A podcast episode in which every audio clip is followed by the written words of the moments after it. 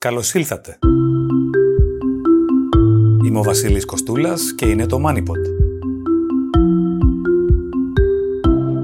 Στα επόμενα λεπτά θα ακούσετε από έναν γκουρού των startups ποια είναι τα βήματα για ένα επιτυχημένο επιχειρηματικό ξεκίνημα.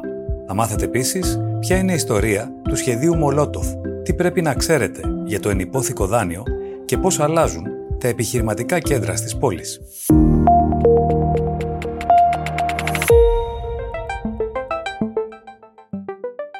Πότε είναι σωστή η απόφαση να ξεκινήσεις μια startup?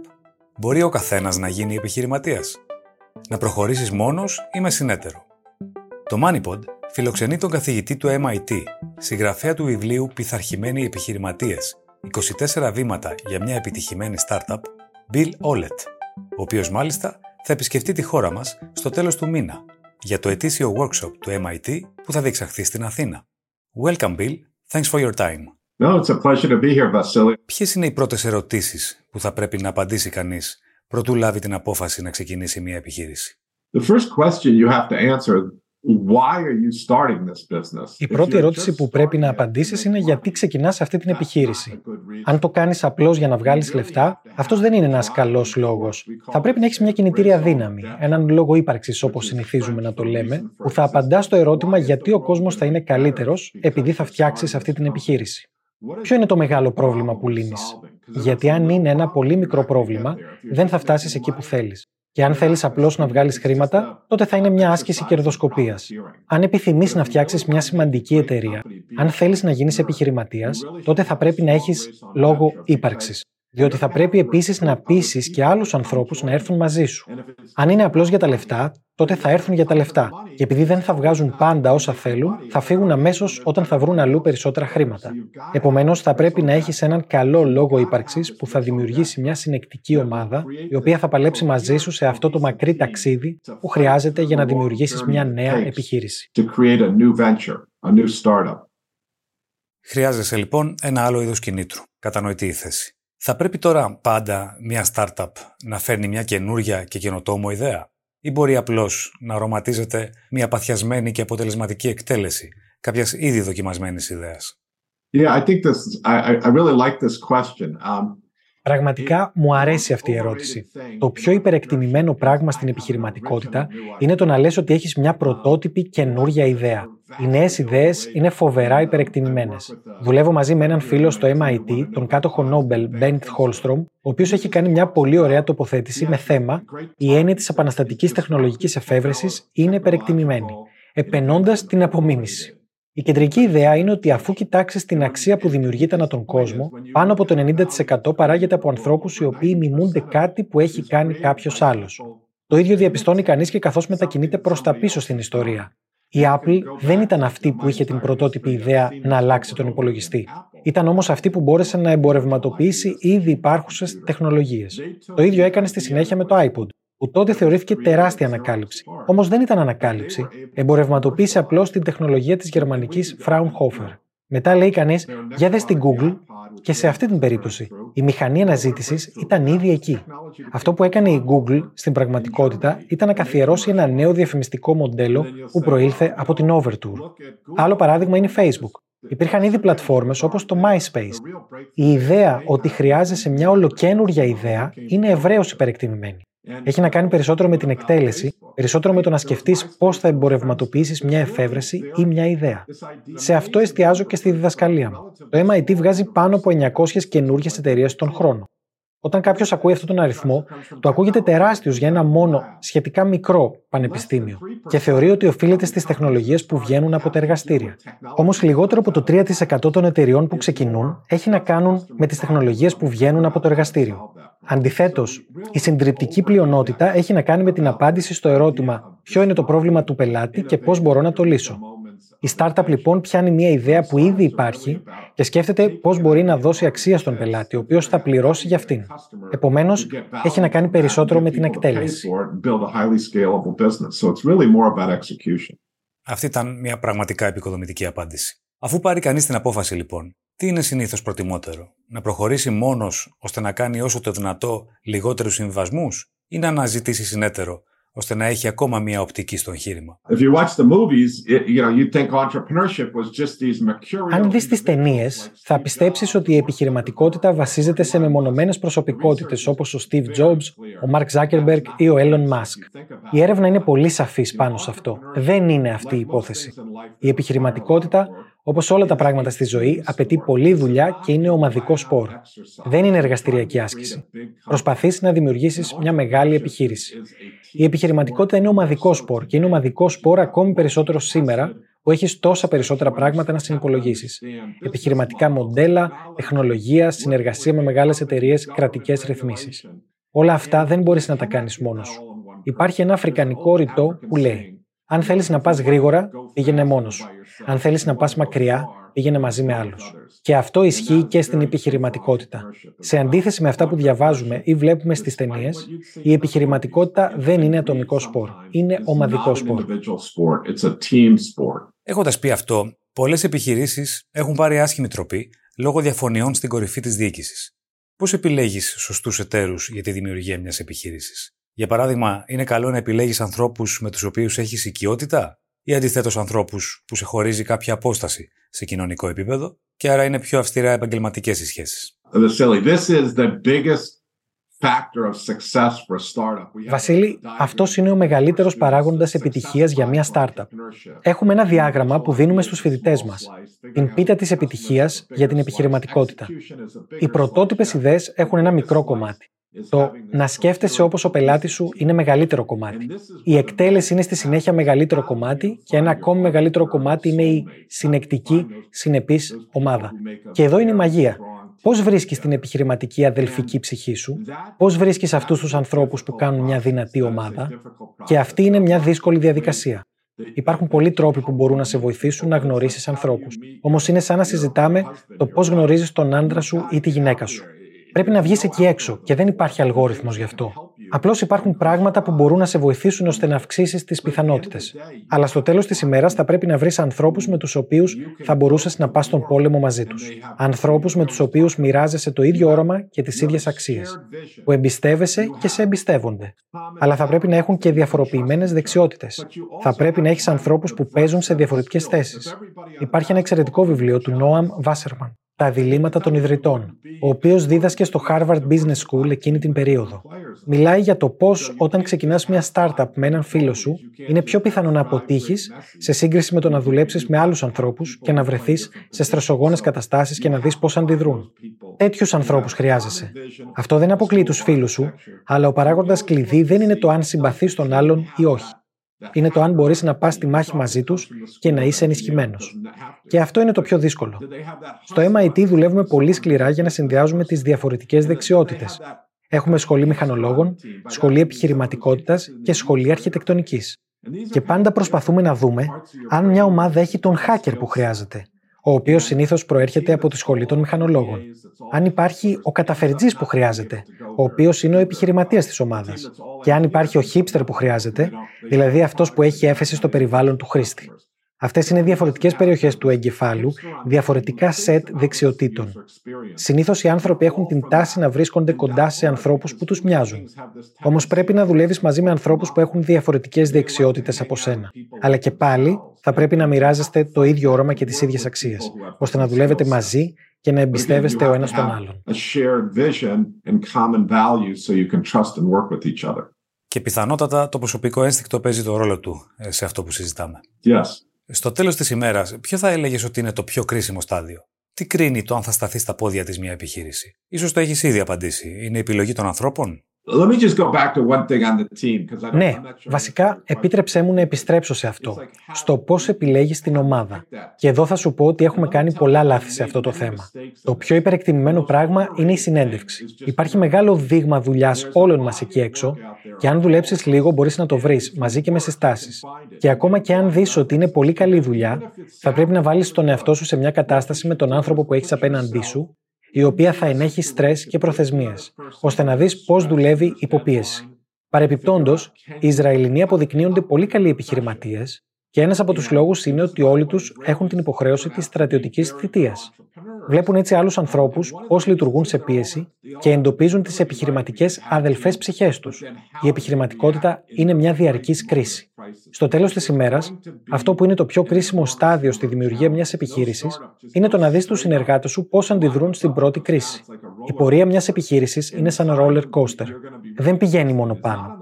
Και αυτό που πρέπει να δεις είναι την επίδοση της ομάδας σου στη φάση της πτώσης, η οποία σίγουρα θα υπάρξει μέσα σε έναν κόσμο ο οποίος κινείται όλο και πιο γρήγορα.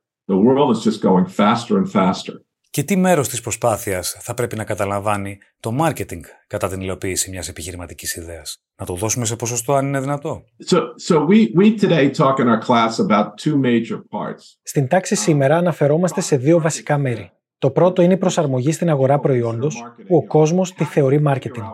Δηλαδή το πώς καταλαβαίνεις ποιο είναι το πρόβλημα του πελάτη και μετά πώς φτιάχνεις το προϊόν που ταιριάζει στο πρόβλημα και προσφέρει αξία. Το δεύτερο μέρος στο οποίο εστιάζουμε ιδιαίτερα είναι το μερίδιο προσαρμογής στην αγορά. Το πώς εμπορευματοποιεί τη δραστηριότητα. Πώς φτάνει στον πελάτη, το πηγαίνεις online, χρησιμοποιείς άμεσες πωλήσεις, Κάνεις πωλήσεις μέσω καναλιών, επιδιώκεις ανάπτυξη με οδηγό το προϊόν, κάνεις πωλήσεις μέσω της κοινότητας, χρησιμοποιείς διαφήμιση και αν ναι, τι διαφήμιση. Με λίγα λόγια, πώς αποκτάς πρόσβαση στον πελάτη, που είναι και το μεγαλύτερο κόστος το οποίο θα αντιμετωπίσει μια startup και είναι ο πιο ρηψοκίνδυνος χώρος. Πώς θα το κάνεις αυτό να δουλέψει, αυτό εδώ λοιπόν, το οποίο αυτή τη στιγμή συζητάμε ως marketing, αντιπροσωπεύει περισσότερο από το 50% της επιτυχίας μιας επιχείρησης. Ίσως και το 70% ή και περισσότερο σήμερα. Και δεν υπάρχουν μαγικά ραβδιά, όπως για παράδειγμα η τηλεοπτική διαφήμιση. Στο αντίστοιχο μάθημα στο MIT, είμαστε τέσσερις μηχανικοί που διδάσκουμε πώς να παράξεις έσοδα πώς να χρησιμοποιήσεις τεχνητή νοημοσύνη για να το πετύχεις. Και αυτό γίνεται όλο και πιο σημαντικό σήμερα για την επιτυχία μιας startup. Όλοι οι άνθρωποι είμαστε γεννημένοι επιχειρηματίες. Δεν θα είχαμε επιβιώσει αν δεν ήμασταν. Δικά σου τα λόγια. Ωστόσο, λιγότεροι είναι αυτοί που γίνονται επιχειρηματίες στην πράξη. Ποιοι είναι οι λόγοι για τους οποίους συνήθως διστάζει κάποιος να κάνει το βήμα; Επειδή δεν το χρειάζεται. Ο βασικός λόγος για τον οποίο δεν κάνει κάποιος το βήμα είναι πολύ απλά επειδή δεν το χρειάζεται. Σήμερα έχουμε μια αρκετά ευημερούσα κοινωνία και οι άνθρωποι έχουν την τάση να επιδιώκουν την άνεσή τους. Είναι βιολογικό γεγονός. Όμως κάνουν τελικά το βήμα όταν πραγματικά το χρειάζονται. Κοιτάξτε την Ιαπωνία. Μετά το Δεύτερο Παγκόσμιο Πόλεμο, ήταν η πιο επιχειρηματική χώρα στον κόσμο. Ήταν τότε η περίοδος που δημιούργησε όλες αυτές τις εταιρείες. Στη συνέχεια έγινε εύπορη. Γι' αυτό και ανήκει πλέον στις λιγότερο επιχειρηματικές χώρες. Έχει να κάνει λοιπόν με το περιβάλλον μέσα στο οποίο βρίσκεται κανείς. Σήμερα βλέπεις τεράστια επιχειρηματική δραστηριότητα σε μέρη όπως το Ισραήλ, η Νότια Αφρική, ακόμη και η Βόρεια Κορέα. Είναι γνωστό ότι τα πεινασμένα σκυλιά κυνηγάνε καλύτερα. Δεν μπορείς να κάνεις κάποιον επιχειρηματία αν δεν το θέλει. Όμως όποιος το αποφασίσει μπορεί να το κάνει. Το έχουμε όλοι μέσα μας 100%.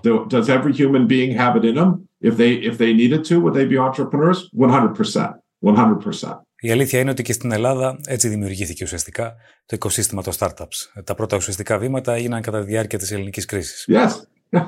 Ναι, ακριβώς.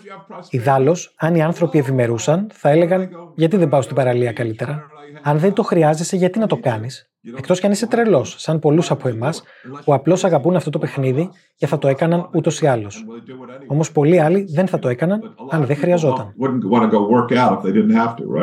Αυτή η τρελή κούρσα της τεχνολογίας που βλέπουμε μπροστά μας έχει αλλάξει τη φύση της επιχειρηματικότητας σε σχέση με τις προηγούμενες δεκαετίες, ή είναι σταθερές και διαχρονικές οι αξίες σε αυτό που ονομάζουμε business; Now, the, the pace of, of technology, the pace of change όχι. Ο ρυθμός της τεχνολογίας και της αλλαγής μπροστά μας πηγαίνει τόσο πιο γρήγορα κάθε μέρα.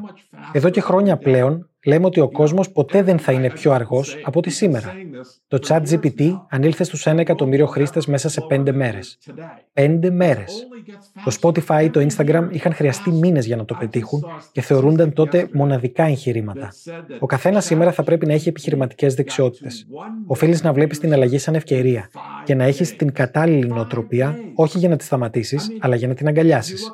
Μία φοιτήτριά μου πριν από λίγες εβδομάδες είπε το εξής. Εμείς ως επιχειρηματίες δεν κοιτάζουμε να επιβιώσουμε σε μια καταιγίδα. Βγαίνουμε έξω στην καταιγίδα και χορεύουμε κάτω από τη βροχή. Αυτή είναι η νοοτροπία που χρειαζόμαστε. Η αλλαγή δεν είναι απειλή. Είναι ευκαιρία. Όταν σκέφτεσαι έτσι, βγαίνεις εκεί έξω και την αξιοποιείς, χτίζοντας τις δεξιότητές σου για να βγάλεις από την αλλαγή κάτι θετικό. Θεωρώ λοιπόν ότι έτσι επιδράει η σημερινή εποχή στην προσέγγιση της επιχειρηματικότητας. Μου είπε πρόσφατα ένας καθηγητής στο MIT: Πρέπει να σταματήσουμε τους φοιτητές μας από το να χρησιμοποιούν το chat GPT. Στις εξετάσεις φέτος θα κλείσουμε τις πόρτες και θα γράψουν τις απαντήσεις του τεστ σε μία κόλλα χαρτί. Του είπε ότι αυτό είναι τρελό. Γιατί δεν τους δίνουμε καλύτερα πέτρες και σφυριά; Αντιθέτως, πρέπει να ενθαρρύνουμε το chat GPT. Δεν θα χάσεις τη δουλειά σου από το chat GPT θα χάσει τη δουλειά σου από κάποιον που θα ξέρει να χρησιμοποιεί το chat GPT. Σκέψου αν αρχίζαμε να απαγορεύουμε και άλλες εφαρμογές και να περνούσαμε για παράδειγμα δεδομένα με το χέρι.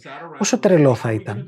Θα πρέπει αντιθέτως να κάτσουμε όλοι κάτω και να δούμε απλώς πώς θα χρησιμοποιήσουμε το chat GPT, όχι πώς θα το απαγορεύσουμε. Να δούμε ποιες είναι οι αδυναμίες του και να τις βελτιώσουμε. Αυτή θα πρέπει να είναι η συζήτηση. Πώς θα αξιοποιήσουμε την ευκαιρία να κάνουμε τον κόσμο καλύτερο. Για την ιστορία, τυχαίνει να συμφωνώ 100%.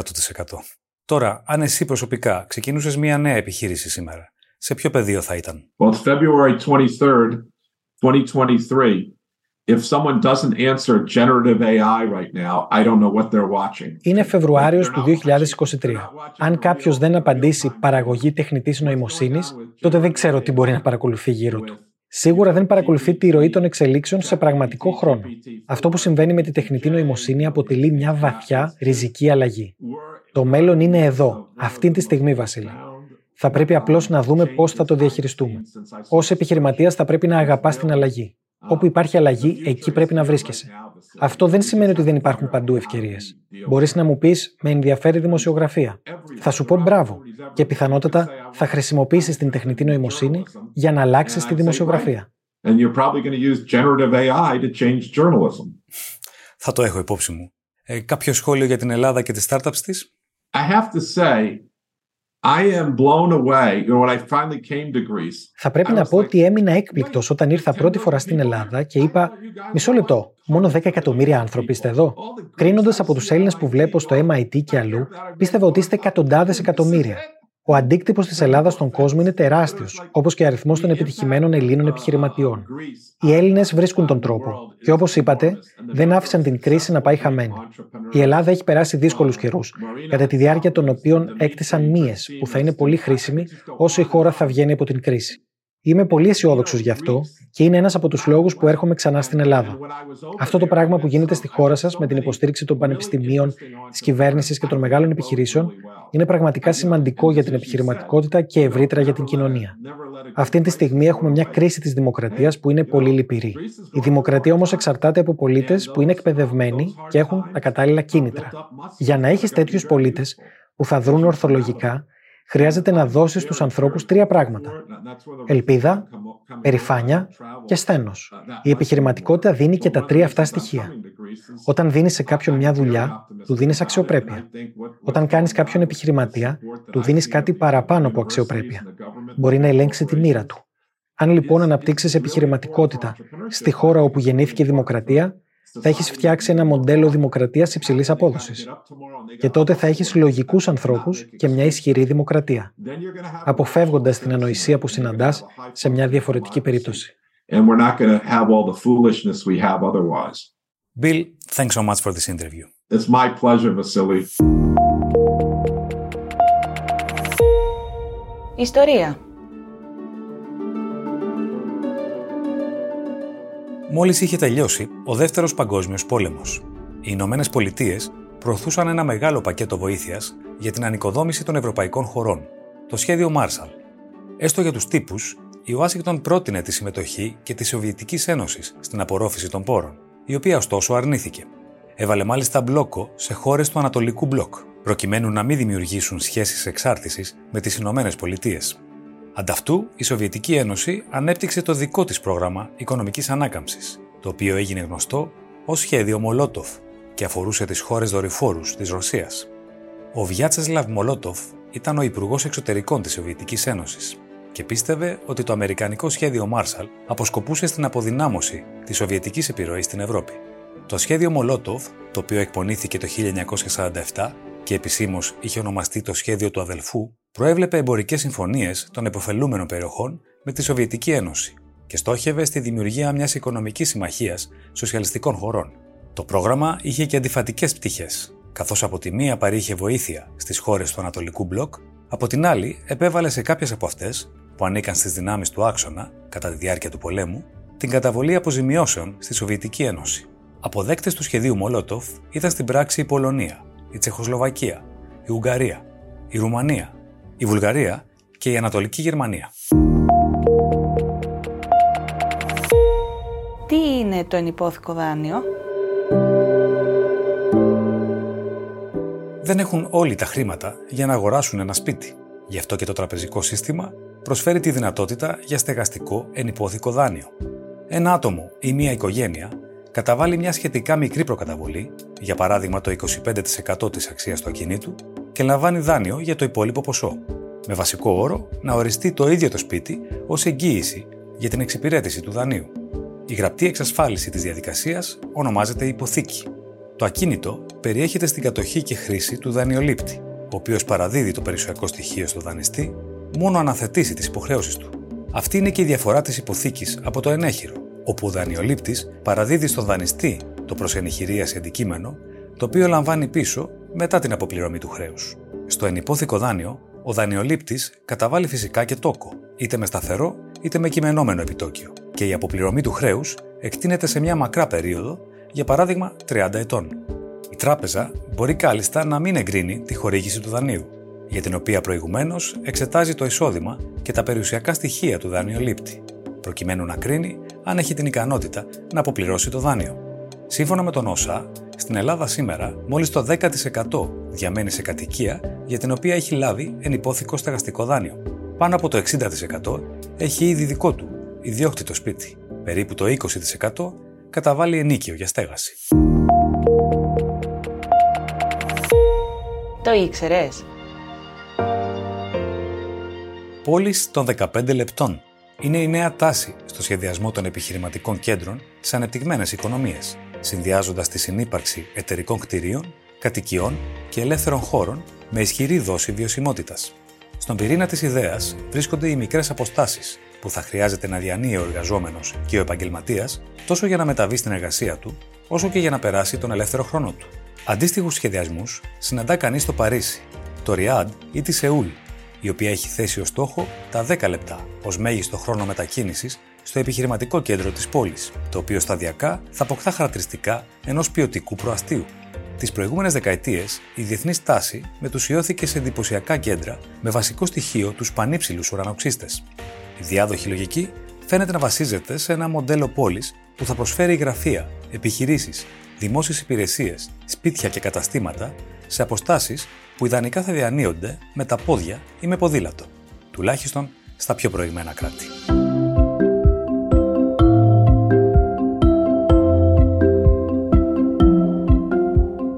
Ακούσατε το MoneyPod. Ακολουθήστε μας στο Spotify, τα Apple ή τα Google Podcasts. Θα είμαστε ξανά μαζί την επόμενη Τετάρτη. Γεια και χαρά!